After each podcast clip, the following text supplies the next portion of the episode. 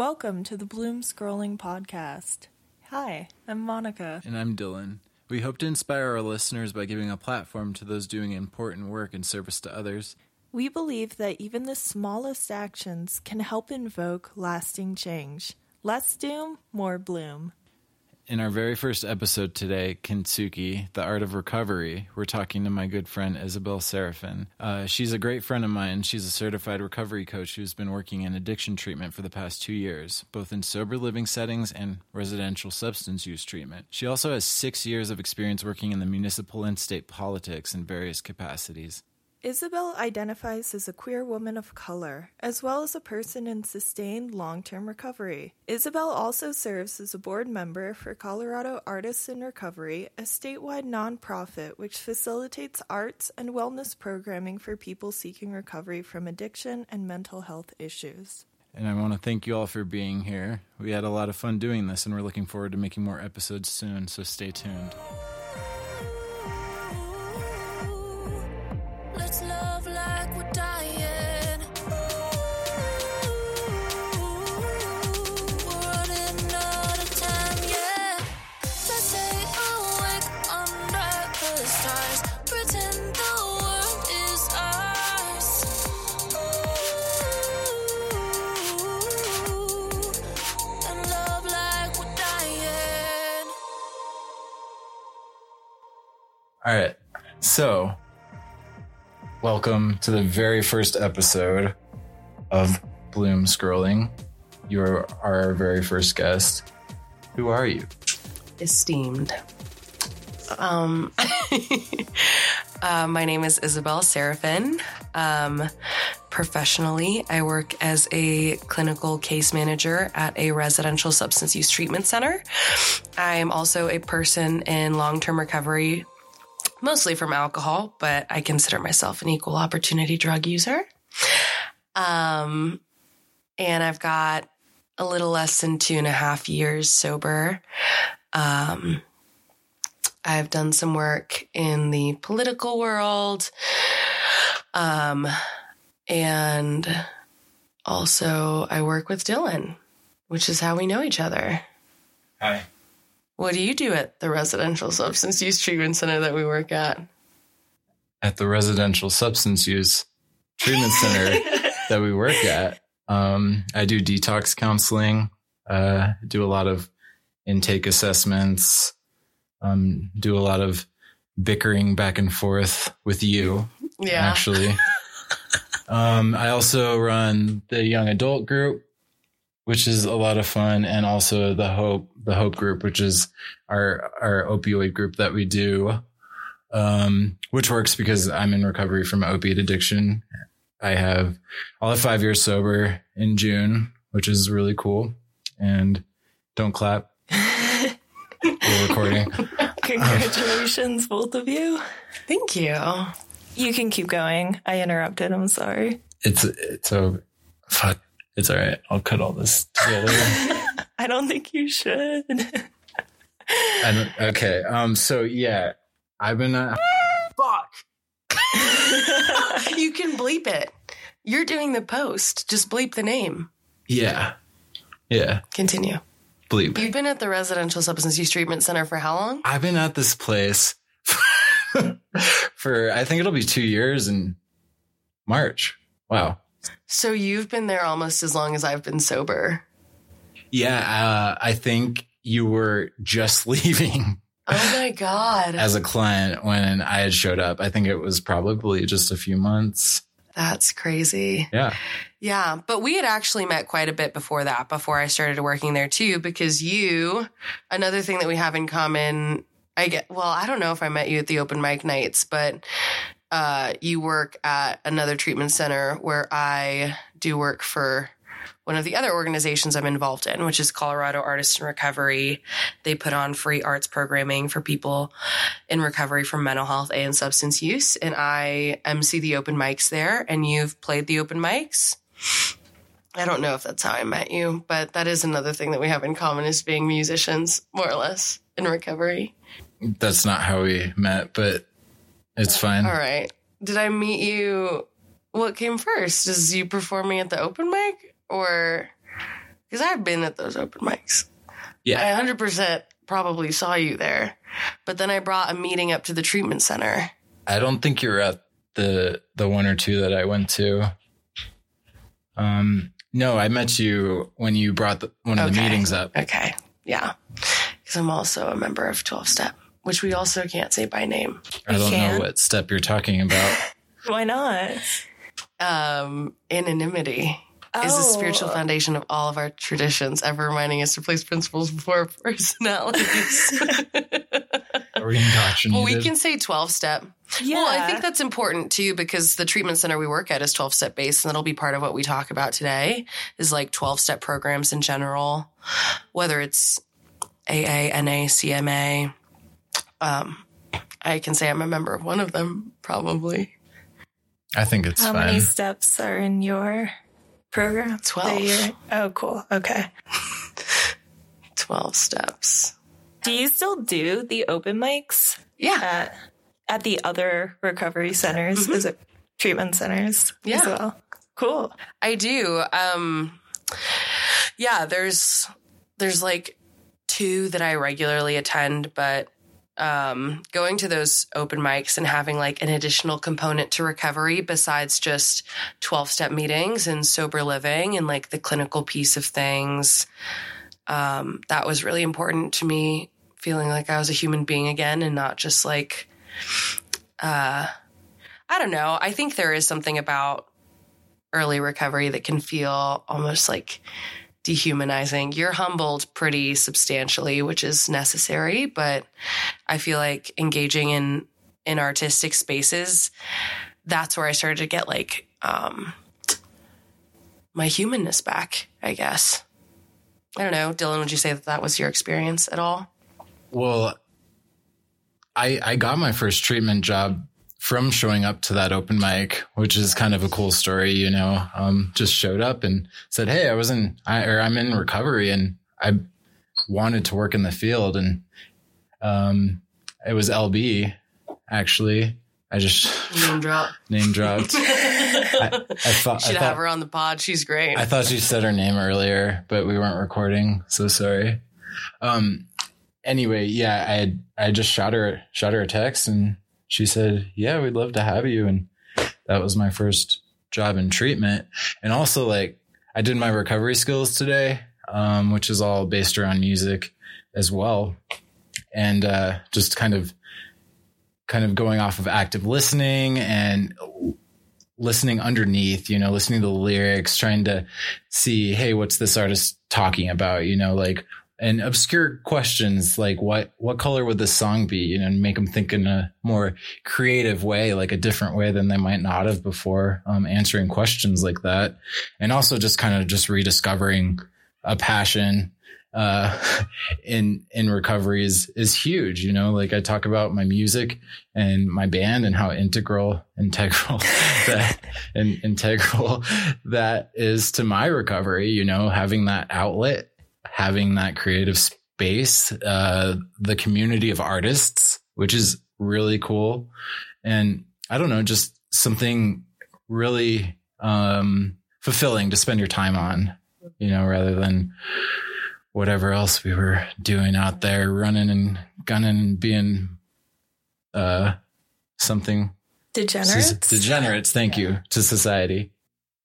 Did you like form your own model for your recovery skills class? Is that something you came up with on your own, or was there a template that was already in place? It was all mine, actually. I even made a form on Google Sheets, or was it Word? Excel. Not important, I guess. But I had a lot of fun coming up with the questions, and they developed over time, you know, like they changed over time. I was a little too specific with some of the questions because I said things like, "Oh, what, like, is this a major or minor scale?" And people were like, "I don't know what that means." And then I was like, okay, remove that. What instruments do you hear? And all they know is guitars and drums, you know, and so that was always the same answer, even though one might say that's all that there is. Yeah, because bass is irrelevant, honestly. But not to say that it's not, it doesn't have its place. You know, I know you're learning bass right now, so. Yeah. That's one thing about recovery is like endlessly picking up hobbies that I'll probably never finish. Yeah, I'm trying to learn the bass, trying to learn the piano. Mostly songwriting is what like helped me connect to my recovery, though.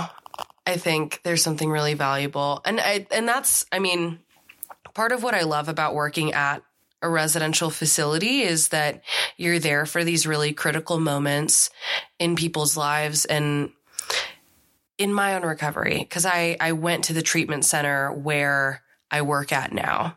I went there in 2021, in November of 2021. And like, I'm sure there were people there that maybe remember me, but I definitely remember like the clients that I work with. There's these moments that sometimes we get to bear witness to where they like make this really real connection to something that's going to be meaningful to them in the long term.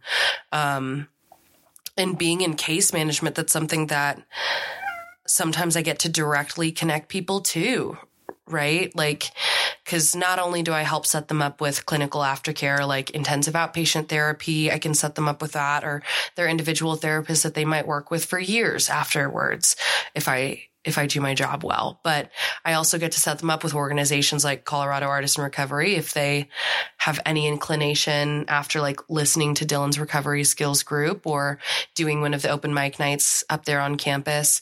If they're like, oh, this kind of lit me up in a way that I haven't felt before or haven't felt since getting sober or what have you, then I get to help connect them to that too. And that's so cool to be a part of. That is so cool to know that you can just kind of, move someone along in their journey. Cause I think there were a lot of things in my own journey that took me longer than they needed to. Do you ever hook people up with jobs? Like you both went to the place that you're working right now. Do you ever? Yes. No. People try to get jobs while they're there, but I think so like, and it's interesting because that's something that people are usually very concerned about. And there is a huge overlap between like, coming back from like rock bottom in addiction and poverty. So while I do not set them up with jobs, the main reason being that like they need to focus on getting well first. They have like 30 days. That's very different usually than what most people experience in their life, which is like 30 days where it's just you focusing on getting well. You don't have to focus on making money. You don't have to focus on making your meals. You don't have to focus on, a lot of people don't even focus on like getting ready, right? Doing their makeup, stuff like that. So they definitely don't need to be focused on getting a job. So hopefully, again, if I do my job well, I can set them up in a place like Sober Living, which will scholarship their first month so that they can focus in that 30 days on just getting well. And then when they get out and they get into a supportive recovery environment like Sober Living, which is part of my story, I spent a long time in Sober Living, they get there and then they have another month to focus on getting like a recovery job. And I have air quotes around that because usually that's like a part-timer at Starbucks that, you know, will pay for what is typically a lower rent than most rents out here in Colorado. And sometimes the scholarships are even tiered too. So it'll scholarship like 100% of your first month and 50% of your second month and then 25% of your third month. So it's even a little bit more cushioned. So you can just focus because when people start to get distracted by like, oh God, I need to like figure out what my career is going to be for the rest of my life, even though I just made it back from the brink of death, people or get into long-term relationships and like really early recovery, like rehab romances, right? That's its own trope. It's such a liability that we can see, like people like Dylan and I in long-term recovery, we can see how important it is to like have that really soul focus. Cause I think that's something that we share in common with our stories. It's like really for the first year, I had to like eat, sleep, and breathe recovery. And it really took me that much time Although part of my doing my job well too is that recognizing that not everyone has that luxury. There's, particularly working on the women's side, a lot of people who have children, and, you know, unless you have your kids taken away, which happens a lot, you know, sometimes life just has other obligations for you. But we try to get them as close to focus as they can, as close to comfortable as they can be, so that they can focus. Yeah, it's really easy to externalize, you know, and just, it's like, sometimes it's like anything to not look at myself, you know? So if that's right. Spending 12 hours on Indeed in between groups, so I don't have to think about my life and process my, whatever I need to get better. Like, we see that all the time, you know? Yeah. And it's like, especially people that come back in, they're like, well, I relapsed because of my husband. I relapsed because I hated my job. And it's like, you relapsed because you're an alcoholic or an addict, and you're powerless over this disease that I'm also powerless over. But I can see that. And it's also not really our job to tell people that, to tell people like, no, you're externalizing, because you have to meet people where they're at. So if I have a client that comes into my office and they say, my problem was my job, well, I can't tell them, no, your problem is you, because they're not going to receive that. Do you hint towards it? I mean, sometimes, but like, I don't want to shut someone down and diminish trust if I'm also the person that they're trusting with the resources that they're going to use after treatment. True, so if I can avoid telling them that they are the problem and let them know, like, well, if your job was stressing you out, maybe you should quit your job, and I can get you a scholarship for sober living that'll keep you comfortable for a month while you look for a new one. Mm-hmm. Right. That's a much better way to redirect something to the same end result than being like, you're the problem, get your head where it needs to be, you know? And that's what, like, meeting people where they're at looks like sometimes for me.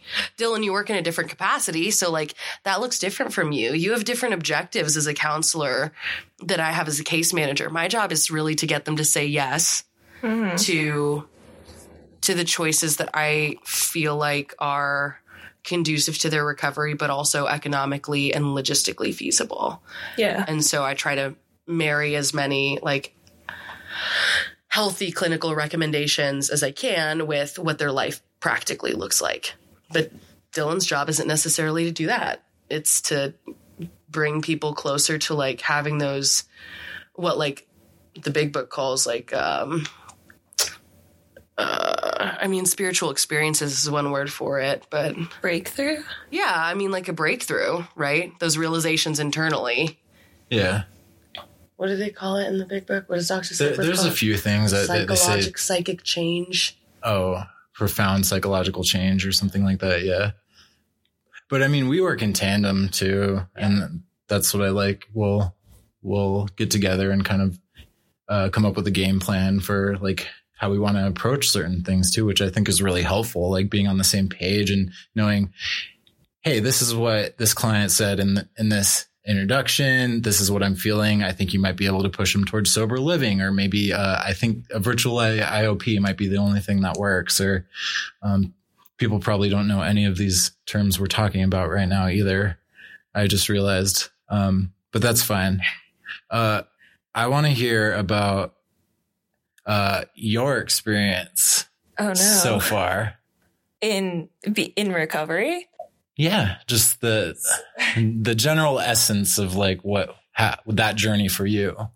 Well, I was being very selfish and drinking to die. And I thought that that's who I was. And I thought it was kind of glamorous, and I thought it was cool. And I was like, yeah, I feel all the things, and I'm the saddest person that's ever lived.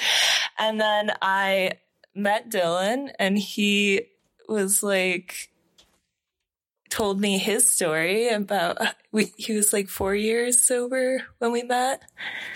Just yeah. So it was like that same month. Oh, wow. Yeah. I just got 4 years. Yeah. And I was like, well, you were living on Cap Hill and you were an IV drug user, and I could probably kick alcohol if you can do all of that. And it was pretty inspiring. And I stuck with it because you got really mad at me when I relapsed, and I was not a nice person. So it definitely helped to like have that mirror of somebody that's been through it. And he's like, so like a little bit fed up with me. He was like, what are you getting out of this, basically? Well, it's interesting too, because I think, I mean, outside of clinical treatment, just as a member of AA, there's a lot more varying degrees to which people come into like 12-step rooms. I just doxed my program, but there's varying degrees to which people come into like 12-step rooms that are usually a lot less dire mm-hmm. than clinical treatment. Because like if you came into treatment, that story would probably be a little different in the sense like I was living with my partner and they kicked me out because I was being so awful, and they told me I can either come to treatment or I can go fuck myself or whatever. What's cussing look like? Yes. Yeah. Okay. You can. Yeah. And, but like 12-step rooms, people will be like, yeah, it's kind of ruining my relationship and I don't like how I feel. Mm-hmm. Because like you can go to a 12-step meeting at any point in your life, you know, and that's not what gets everyone sober by any means, but like, but I also hear just in that short synopsis, a lot of similarities, right? Like I got sober at 22 and I'd been drinking since I was 12. And that entire time I was always drinking to die. And especially when I was drinking a lot more, when I was drinking like 2 liters of tequila a day, I was drinking almost as punishment. I wasn't drinking because it was fun or because it was social. Oh, yeah. I was drinking because I felt like I deserved it. And also like I couldn't really tolerate the world outside of me. And I think whether people like to admit it or not, most people drink to cope. Like even just what we consider like quote unquote normies, like you have a bad day at work and you say like, oh, I need a drink. Yeah. Because you don't really want to cope with the day you had. And it doesn't mean that you can't, but that's just kind of how alcohol is used in our societies. And I think for those of us that have more traumatic lives or different experiences or different genetic predispositions, we get fed that culture and then we run with it. Yeah. To a detrimental point. Time, you know, like you deserve this. Yeah. Right. And so it's like, yeah. So yeah, you deserve this on two fronts, right? You deserve this because you deserve escape, but also you deserve this because you deserve to die. It's really an abysmal point at its darkest. And so like turning to recovery, I think that's part of what makes it so hard is it's also a very foreign concept for a lot of people that drink the way or have those thoughts or rationalizations for drinking of, because it's like, okay, well now I'm making a good choice for myself. And that's also strange. And that's also foreign, you know, physical dependency aside.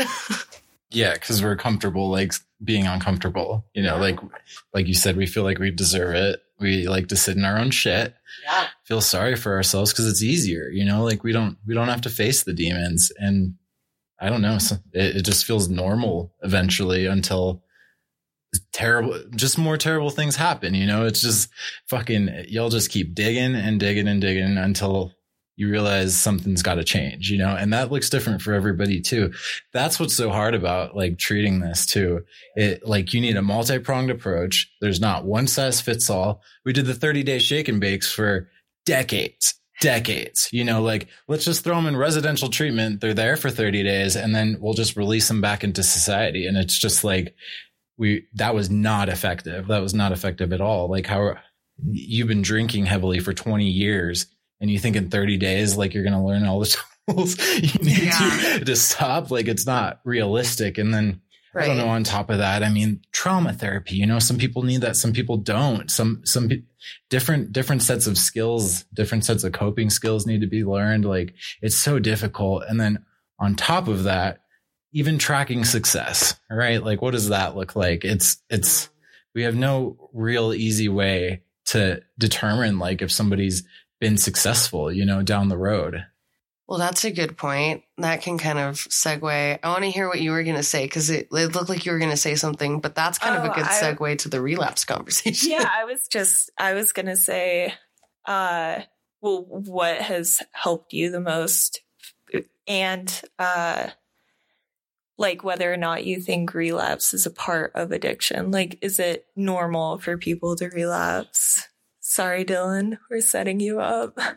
Yeah. Well, I think, I mean, for me, relapse is not a part of my story, but it played a huge part, especially being in sober living, because like being as far down the scale as I went, like no one is 22 and drinking 2 liters of tequila in total liver failure and is like fooling themselves into thinking that their life is okay. Right.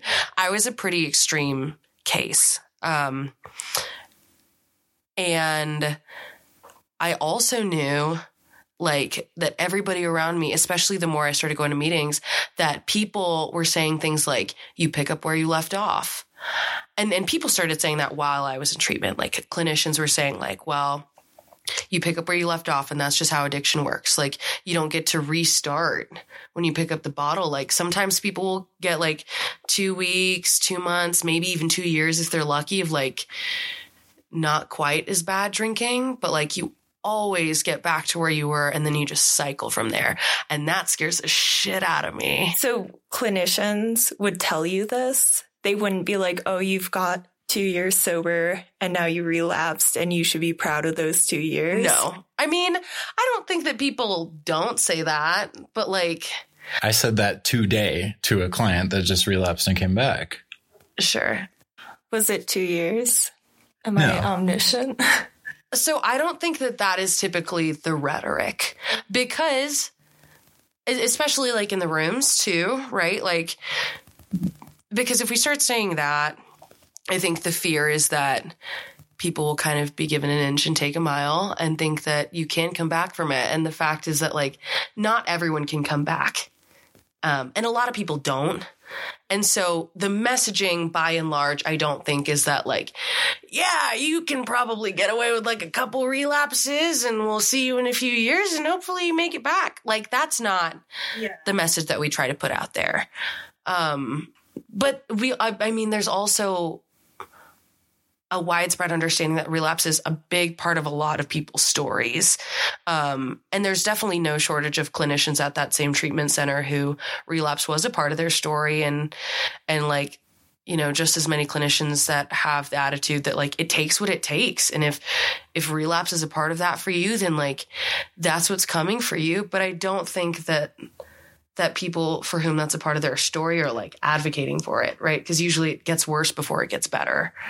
And that's what I was afraid of. That's what I was afraid of. Like, God, how much worse can it fucking get? Because I was really close to dying, like really close to dying. I can absolutely remember what it feels like for like the life to be physically leaving my body more and more every day. Are you still dealing with like physical ramifications? Maybe that depends on like the model of post-acute withdrawal syndrome, but I don't think so. Like my body bounced back pretty quickly from liver failure. It took about like 9 months and my labs were all coming back pretty normal. But again, that's because I got sober at 22. And, even though I had been drinking for half my life, that's still like a fifth of how long a lot of alcoholics are drinking for before they get sober. So the damage wasn't quite as long-term as it could have been and wasn't at that rate for as long as I had been drinking for. So, like, it's not like I was drinking 2 liters a day since I was 12. Yeah, it builds. Yeah, it builds for sure. But I think, like, there's a lot of, like, trauma that comes from active substance use, too. And I certainly put myself in a lot of risky situations because there wasn't anything that I wouldn't do for a drink or a drug. And that trauma is probably going to follow me for a long time. So part of my recovery has kind of been being like, okay, how do I not judge that person that was very sick? And, like, also recognize that I don't have to be, like, seeing myself as a victim of that for the rest of my life. I don't know. That's kind of getting off track, though. Dylan, what's your opinion of relapse? just to be clear, when I said that, I said that to a client. What I reinforce when I say that is it's like, because coming back after a relapse, there's so much shame involved. There's so much like introspection, and it's not good. You know, we already have terrible views of ourselves, our self-esteem, the confidence is just tanked, especially if you got a period of time, you know, especially maybe 6 months to a year. I mean, that's huge. And that's what I tell them. Every single thing that you learned, every single day that you had sober was a fucking win. You know, that's another day you went out, you went without like using your drink or drug. And that's huge. So like the one thing that you probably won't agree with that I feel is that the stock that we put on sobriety dates, or at least the talk around relapse, I feel like it can be harmful sometimes. And there's arguments on both sides for sure. But I feel like, and just from what I've seen over the years, is like the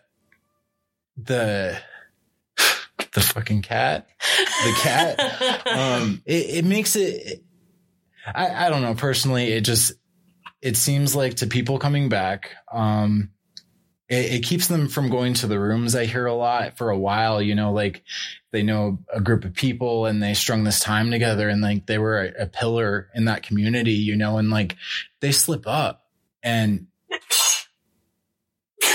they'll like, of course, obviously the rooms aren't going to judge them for that. Right. But it doesn't feel that way. So it's just interesting because it's like, I feel like you didn't lose anything. Right. Cause that's the conception when we talk about that a lot is like, oh, I lost all this time. And I just don't like that messaging, man. Cause it's like, the reality is the National Institute for Drug and Alcohol Abuse, the relapse rate is 85%. You know, and it's 40 to 60% in the first 6 months. Yeah. Right. And then you sprinkle in IV users or opiate users or drug users or just polysubstance users in general, you know, that goes even higher, you know. So I think that I don't know the answer. You know, I don't know the answer to reframing any of that. And I don't think it takes away the importance of a sobriety date either. But it's just like it's so hard to be the outlier, you know, like you've really got to do the work and you've really got to understand the reality of this disease. You know, when I run the opiate group, I'm like, you are rolling the fucking dice, you know, like fentanyl wasn't in everything. Like when I was using, you know, so a relapse, it was like, it was rolling the dice anyway. But now these days, like you're going to fucking die. You know, that's what I tell them. Like, that's the reality, man. Like Narcan's good for the first 10 minutes. You know, after a fentanyl overdose and then after that. And it's like, it's just scary, man. You know, so I think that's more to your point too, though, is it's just being realistic, but also not like realistic to the point where it's discouraging. Right. Yeah. No, you're not shaming. And I don't disagree with that too. I've had a lot of sponsees like make some incredibly dubious choices about their own recovery. And like start engaging in like dishonest behavior and like lying because they didn't want to reset their sobriety date. And that's just as harmful, to be clear, to your recovery as like picking up a drink, right? Just outright relapsing. And yeah, I think and that's the thing is like, I'm definitely speaking more from the side of like, what do we tell people versus what's like the reality? Because again, like I don't know that I would have gone as hard as I did if the messaging I had gotten on my first go around, alcohol being my main drug of choice. I don't know that I would have gone as hard if people were like, well, you can relapse. It's probably going to be okay. Like for me, I think I needed that fear in my own recovery, and it's yielded a lot of like really harmful implication. Like a lot of perfectionism was just like really allowed to flourish in that kind of context. But I also think that there's a lot more people that like, it takes more than just one round of treatment or like, you know, It really doesn't matter how many relapses it takes. If you make it back, thank fucking God. Thank God. And then you have a chance at like long-term sobriety. I think like the only thing you can't walk back from is dying. So to me as a person, relapses don't matter and sobriety dates don't matter as long as you're still alive. It's just that like you cannot tell people that because we're always going to think we're invincible and we're always going to think that we have one more use or one more drink or one more whatever. And I've seen that lead to like a lot of people dying. And I think that's the other thing about overdose too. And like, this is maybe a conversation for another professional, is that like overdose is not exclusive to addicts. Like I have a cousin that presumably overdosed. To our knowledge, was not an addict. He was just doing coke at ACL, like a lot of people do, addicted or not. And he fucking overdosed. And his friends who also weren't addicts and aren't a part of like our world, who got scared and just left him alone to die. And I think that accounts for a lot more overdose statistics too than we like to think, because that's a lot more real to people that aren't around this stuff every day. And so I think like overdose in and of itself and like loss from addiction is almost like a completely different topic than like recovery necessarily. Right. Yeah. I do want to say though, well, since you brought that up though, there's a Good Samaritan law in I think almost every single state now, you know, like I had like 3 felony warrants and I had a friend fall out in my car and it was just like, obviously his life is more important than me going to jail. And it's like, I knew that there was the Good Samaritan law, right? And basically what that law is it's like, if you're saving somebody's life, if it's an overdose, if it's a medical emergency, like, and emergency services shows up and you got warrants, like you're not going to get picked up. You're protected through this because of shit like that, you know? So to anybody listening, just know that like, save their fucking life, man. And even if you were going to go to jail, you should fucking save their life anyway. Right? Well, and does that protect you from possession charges? Yes, as yeah, well? You won't all get everything. It blankets you from every charge. But you gotta trust that the police are gonna like be on the up and up too. You know, which is like who knows? There's parameters around it. If I would say like anyone that's listening to this, if they believe themselves to be in situations where they might utilize the Good Samaritan law, whether that's because you regularly use narcotics or maybe you just party with people who do, just look it up and get a little familiar with it, because like there are boundaries around it, right? So only one person in any given instance is protected by that law. So like if there's multiple people that are using and one person calls the cops, everyone around you is not protected by that. So get them out of there. Get this. Everyone except for the person. Your drugs and keep them safe and don't. And then come to rehab. And then come to rehab with us. Don't keep the drugs safe. Yeah, no, it's very nuanced. I think like there's no linear discussion around like recovery and addiction that's had in a candid way. So like a recovery podcast that is published by a treatment center. Which there's a lot of those out there, or published by like an organization that promotes substance use and mental health recovery, they're going to have to say different things than like what we're saying right now. I think that's important to note. And that's a lot more understood like among people in recovery. But I do think it's important for some of this stuff to be like said out loud, you know, and that's why we're not mentioning the place that we work. And That's why we're doing this also. Yeah. To be real with people about it a little bit. What are the percentages of fentanyl relapse and then death? Like how many relapses lead to death? You say that sometimes you're like tempted to tell your clients that like if they only like 7% of opiate users actually make it through recovery. Not exactly that. I think long-term recovery, you know, it's less than 10%. And mind you, I'd have to fact check this because these are statistics from like 7 years ago. So it's probably lower now. Yeah, for sure. You know, and then you sprinkle in if they're an IV user and then you sprinkle in meth, which I was all 3 because I just all or nothing, you know? Yeah. And then alcohol too. It's even lower.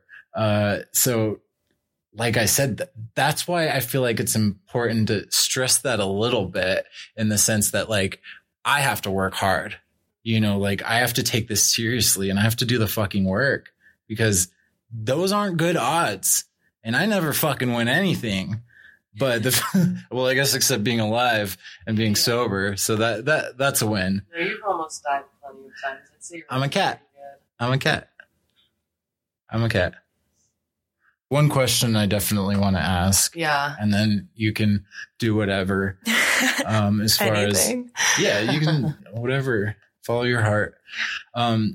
And I think this is an important question, and it's one of the reasons why I thought you'd be perfect for this first episode, you know, because like you're able to speak on this stuff, you know, and it's personal experience. And I talked to you about this question, right? But how is your identity as a young adult, and a woman, person of color, and a member of the LGBTQ plus community shaped your experience with addiction and recovery? Like what does that look like? Yeah. So that actually reminds me, and segues very nicely from what was just said too, because like speaking of statistics, when I was in treatment, because they bring in speaker meetings on Saturday nights, and the guy started his speech by being like, so this long-term success rate for substance use, like addiction recovery, is like 7%. This treatment center is pretty nice, so maybe it's like 12% of alumni stay sober long-term. Now, if you're under the age of 25, knock off a couple percentage points. If you're a person of color, knock off a couple percentage points. If you are LGBTQ, knock off a couple percentage points. And I was sitting in there. This was like maybe my first week, maybe second of treatment. I still know like basically nothing about recovery. And I'm like counting on my fingers. I'm like, I think I'm in the negatives. like I have negative chance. And then he goes on to say too, you know, like IV drug users have a higher statistical percentage of recidivism into addiction, and it's even like tobacco users, nicotine users have a higher risk of relapse. And those are just the statistics. But then he goes on to say, like, if you do intensive outpatient therapy, which is this IOP we've been talking about, add a couple percentages back. If you do sober living, add a couple percentages back, and then however long you stay in there, the percentage increases.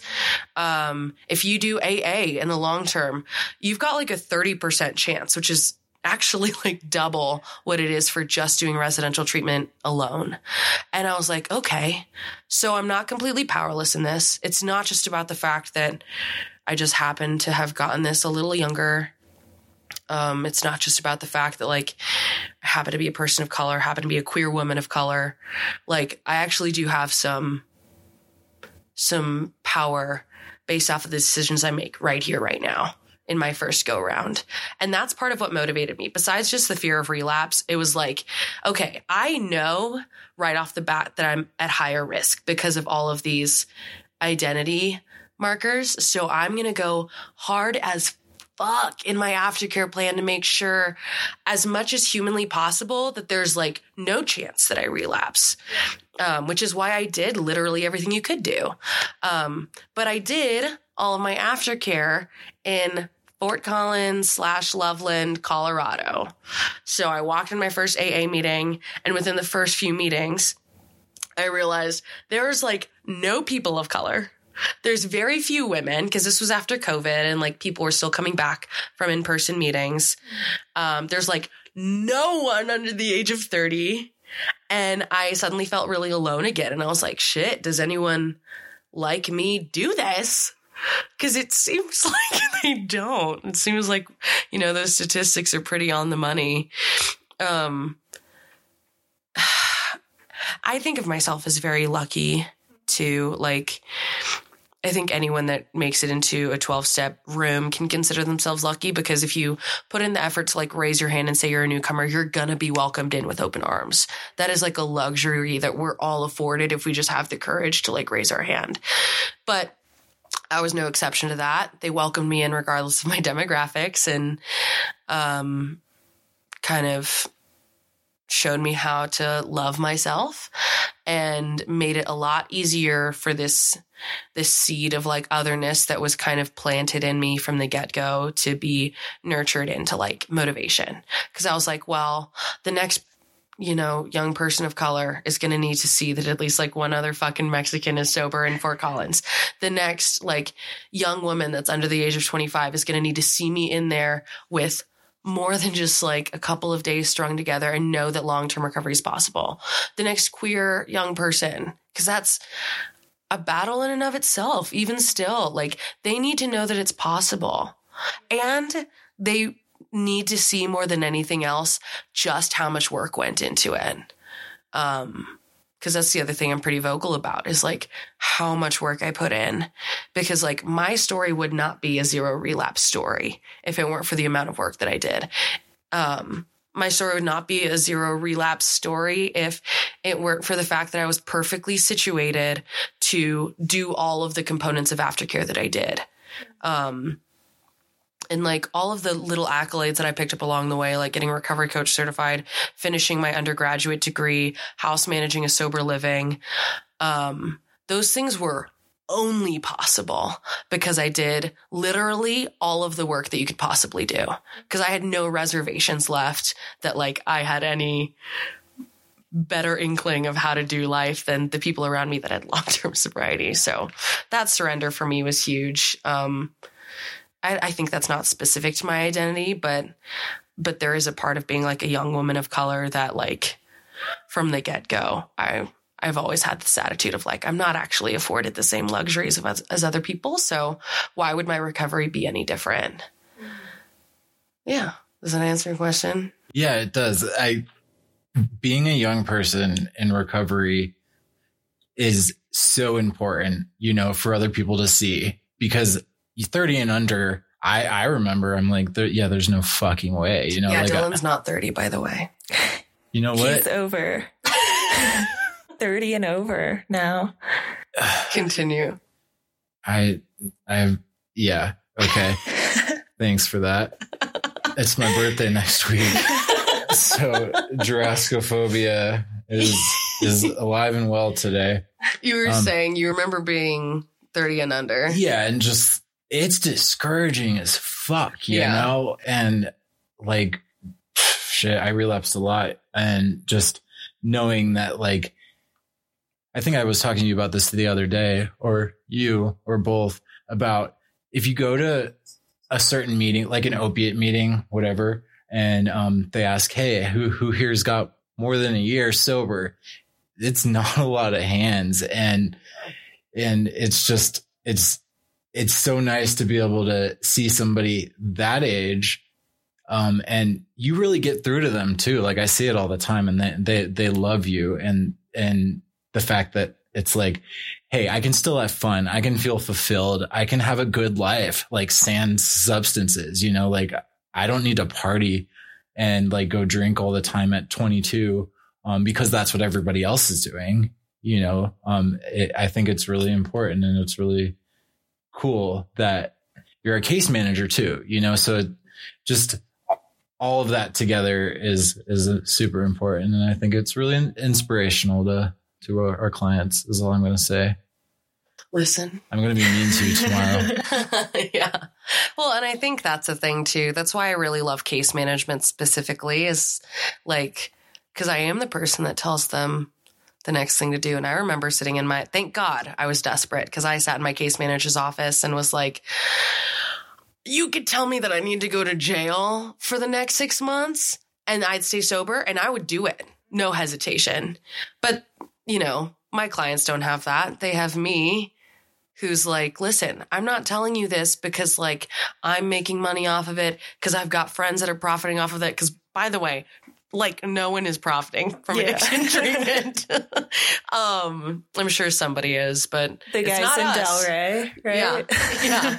But it is not me. Yeah. I'm telling you this because this is what I did.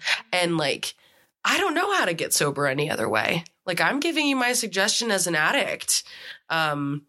an addict who statistically had like zero fucking chance. Mm-hmm. Negative chance. Yeah. Thank you. Negative chance of staying sober. And this is what I did, and it worked. So depending on how close you want to get to that, or how much you see of yourself in me and in my story, you are more than welcome to try to do as much as I did, and I will help you get there.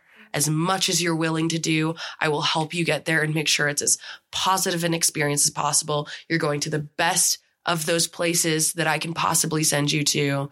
Like I try to, make them see that it is real, and I'm not just pitching it because it's what I'm supposed to say. It's like, that is what I did. So you're like a big advocate for sober living, and I don't know if, because I didn't know until a few minutes ago, but what's the difference between a sober living and a halfway house, and why did you find it so beneficial? Yeah, so halfway house is usually court ordered, and they are usually like bunk beds and cockroaches and people smoking dope in the bathrooms. And it's a terrible place. I was there, and I was in a room full of sex offenders with childhood trauma. So that was great, and people overdosing left and right. It's people who don't care if they're there or not, Right. They're there because they have to be there. And the facilities themselves are not set up in a way to be like reinforcing whatsoever. And that's the thing with the carceral system and everything attached to it, is that it's not supposed to make you feel good. It's not supposed to make you want to come back. Sober living is supposed to make you feel like you have dignity again. It's supposed to help you live in a supportive, peer-led environment in the long term that is conducive to you getting your dignity back. So a lot of these houses, sober living houses, not halfway houses, a lot of halfway houses are near like homeless shelters and are in lower income neighborhoods, or like very close to the prisons or jails that people just got out of. Sober livings, by and large, are going to be like in a residential area. Like it's like what I was telling you earlier. It's like a multi-family home, single family home with like 4 or 5 bedrooms, probably in an upper scale neighborhood to accommodate that level of like space. There might be like an elementary school across the street. You probably wouldn't be able to tell.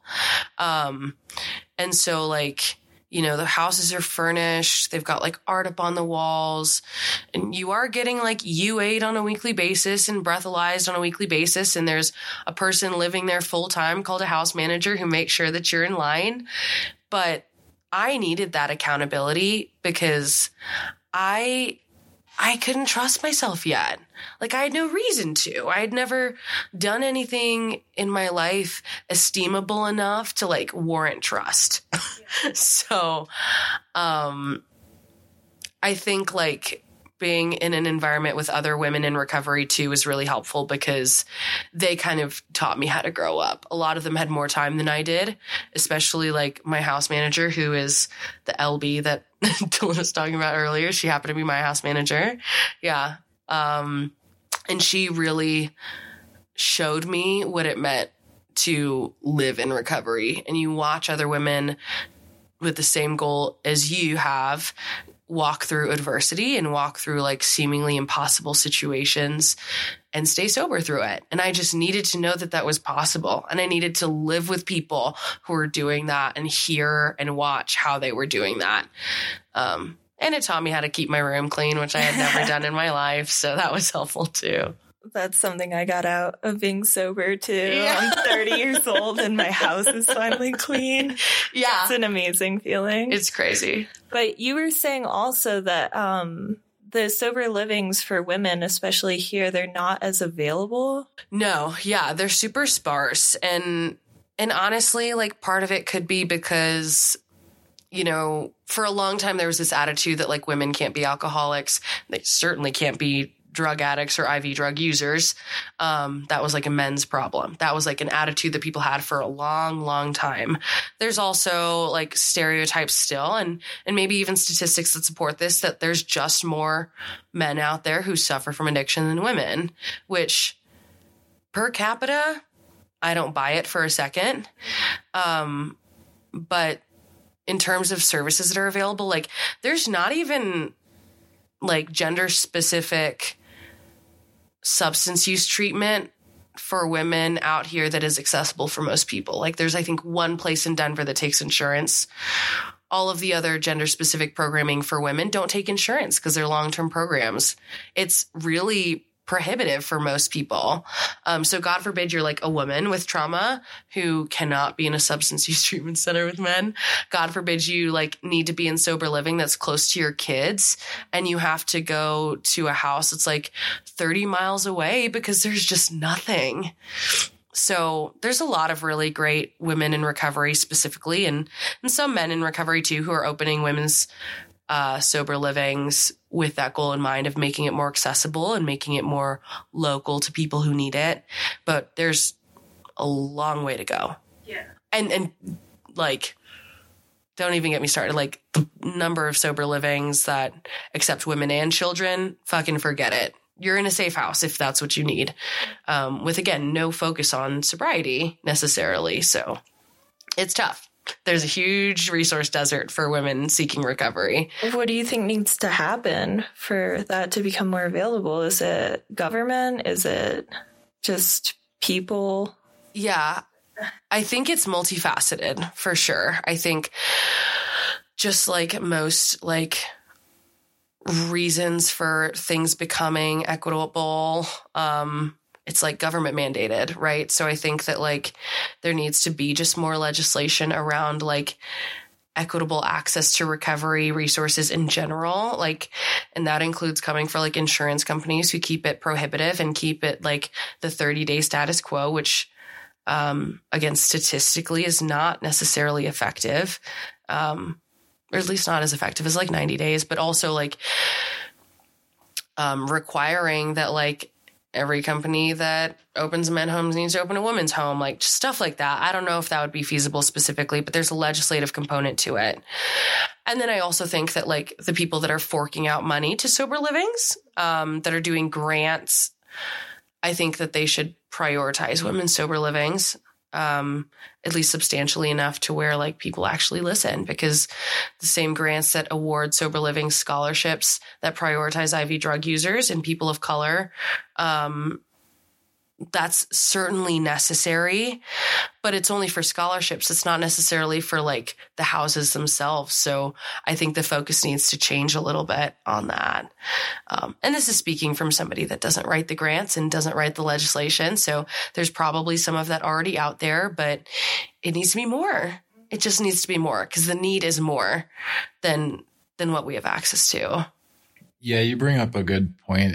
Like from these settlements, from these big pharmaceutical companies, yeah, you know, the billions, right? And so that's being dispersed across the US, but it's like, it's kind of chaotic, you know, and a lot of it's going to like residential treatment centers or, IOPs and stuff like that. But it's interesting because they don't realize like what happens after they leave the residential treatment center. Maybe those people should get money too, you know, or more of it. Like, because aftercare is huge, you know, so I think some of that money should be funneled into sober livings. Yeah. And regulating sober livings in general is like almost its whole own issue, and making sure that like the people running the sober livings are running it ethically and safely. And it's not run by people who are trying to turn a profit on people trying to get well. Like, that's sober living as an industry, because it's not clinical necessarily, is fraught with its own set of issues. And there's regulatory boards that could probably be tightened up a little more. And there's always improvements to be made. It's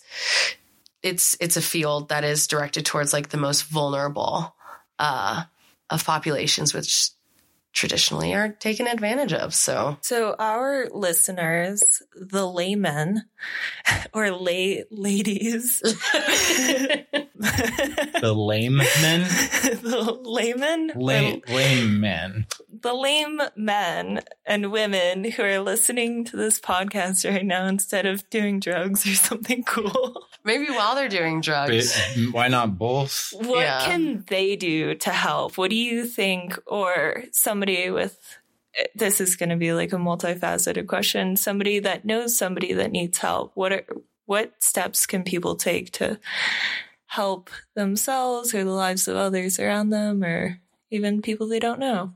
I get this question a lot. Like, I think someone that's very open about my recovery, there's a lot of people throughout my life who know people who need help. And so they'll come to me and be like, my friend's little sister needs treatment. What can I do? And like, I think that's its own thing. I think my number one piece of advice to those people who are like working with people who are ready to seek treatment, get them into treatment.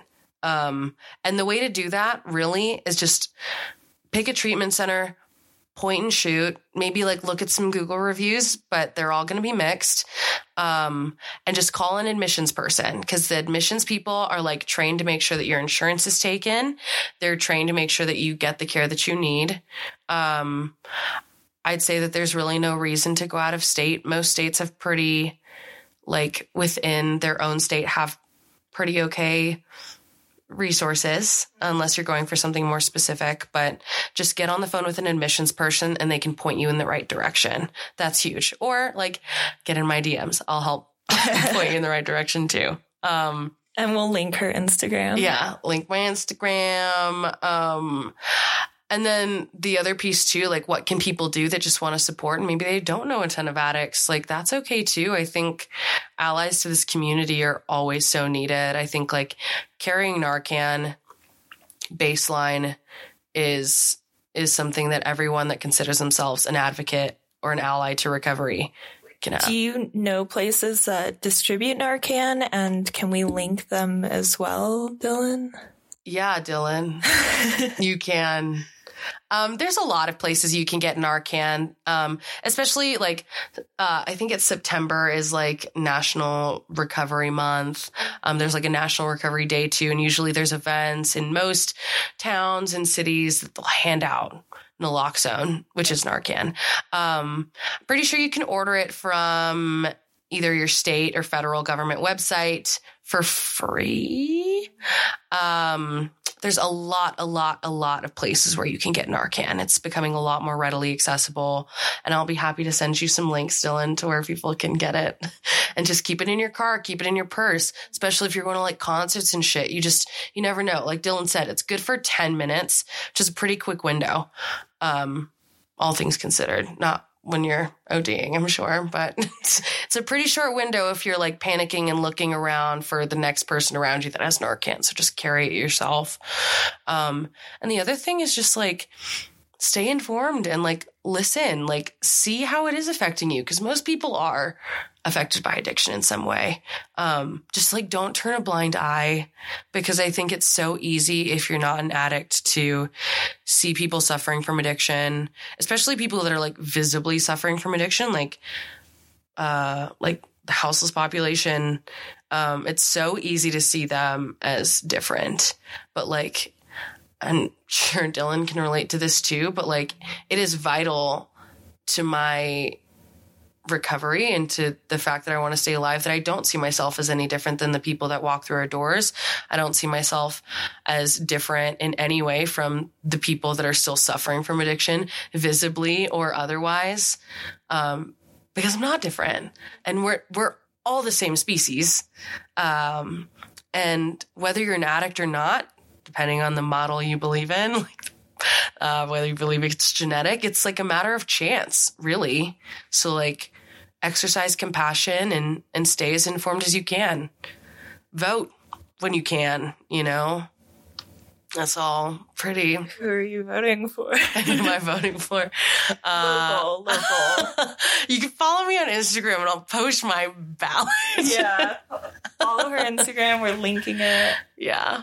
Bother her. Yeah. I'm pretty vocal about my own recovery too. So even if you just like need a dose of hope every once in a while, I don't post as often anymore because I am pretty busy and happy with my life nowadays. But I post a lot about my recovery and my own milestones, and I try to be like a beacon of hope for people. And I am in recovery from like a lot of things besides substance use. Like I'm in recovery from long-term mental health disorders and trauma and self-harm and eating disorders. And most people, those are wrapped up in one way or another. So I talk about all of that on my socials as well. One last question, and it's probably the most important one. Are you ready? Yeah. Is it stupid? Why would you say that? What's the question? Well, would you rather be attacked by 50 duck-sized horses or one horse-sized duck? 50 duck-sized horses. Horses are not aggressive. Ducks are aggressive, and it doesn't need to be the size of a horse. I said attacked. I stand by my answer. Okay. Fair enough. That's all I have. They are shy. They're skittish. Yeah. So if one freaks out. Ducks aren't skittish. Ducks are very aggressive. Yeah. I have been attacked by a goose, so I'm speaking from a place of trauma on that one. All right. Well, thanks, Izzy. Appreciate you. Thank you so much. Thank you, guys. You can find our links and other resources in our show notes. We'll link Isabelle's Instagram so you can tell her how wrong she is about horse-sized ducks.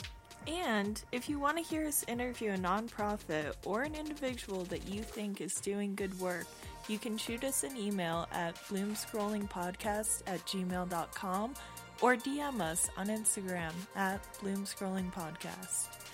This podcast is brought to you by Off Meta Media, and it's edited and produced by me, Dylan Beresford, and Monica Warrens. Don't forget to follow us on Instagram at Bloom Scrolling Podcast. Thank you. Thanks. Bye.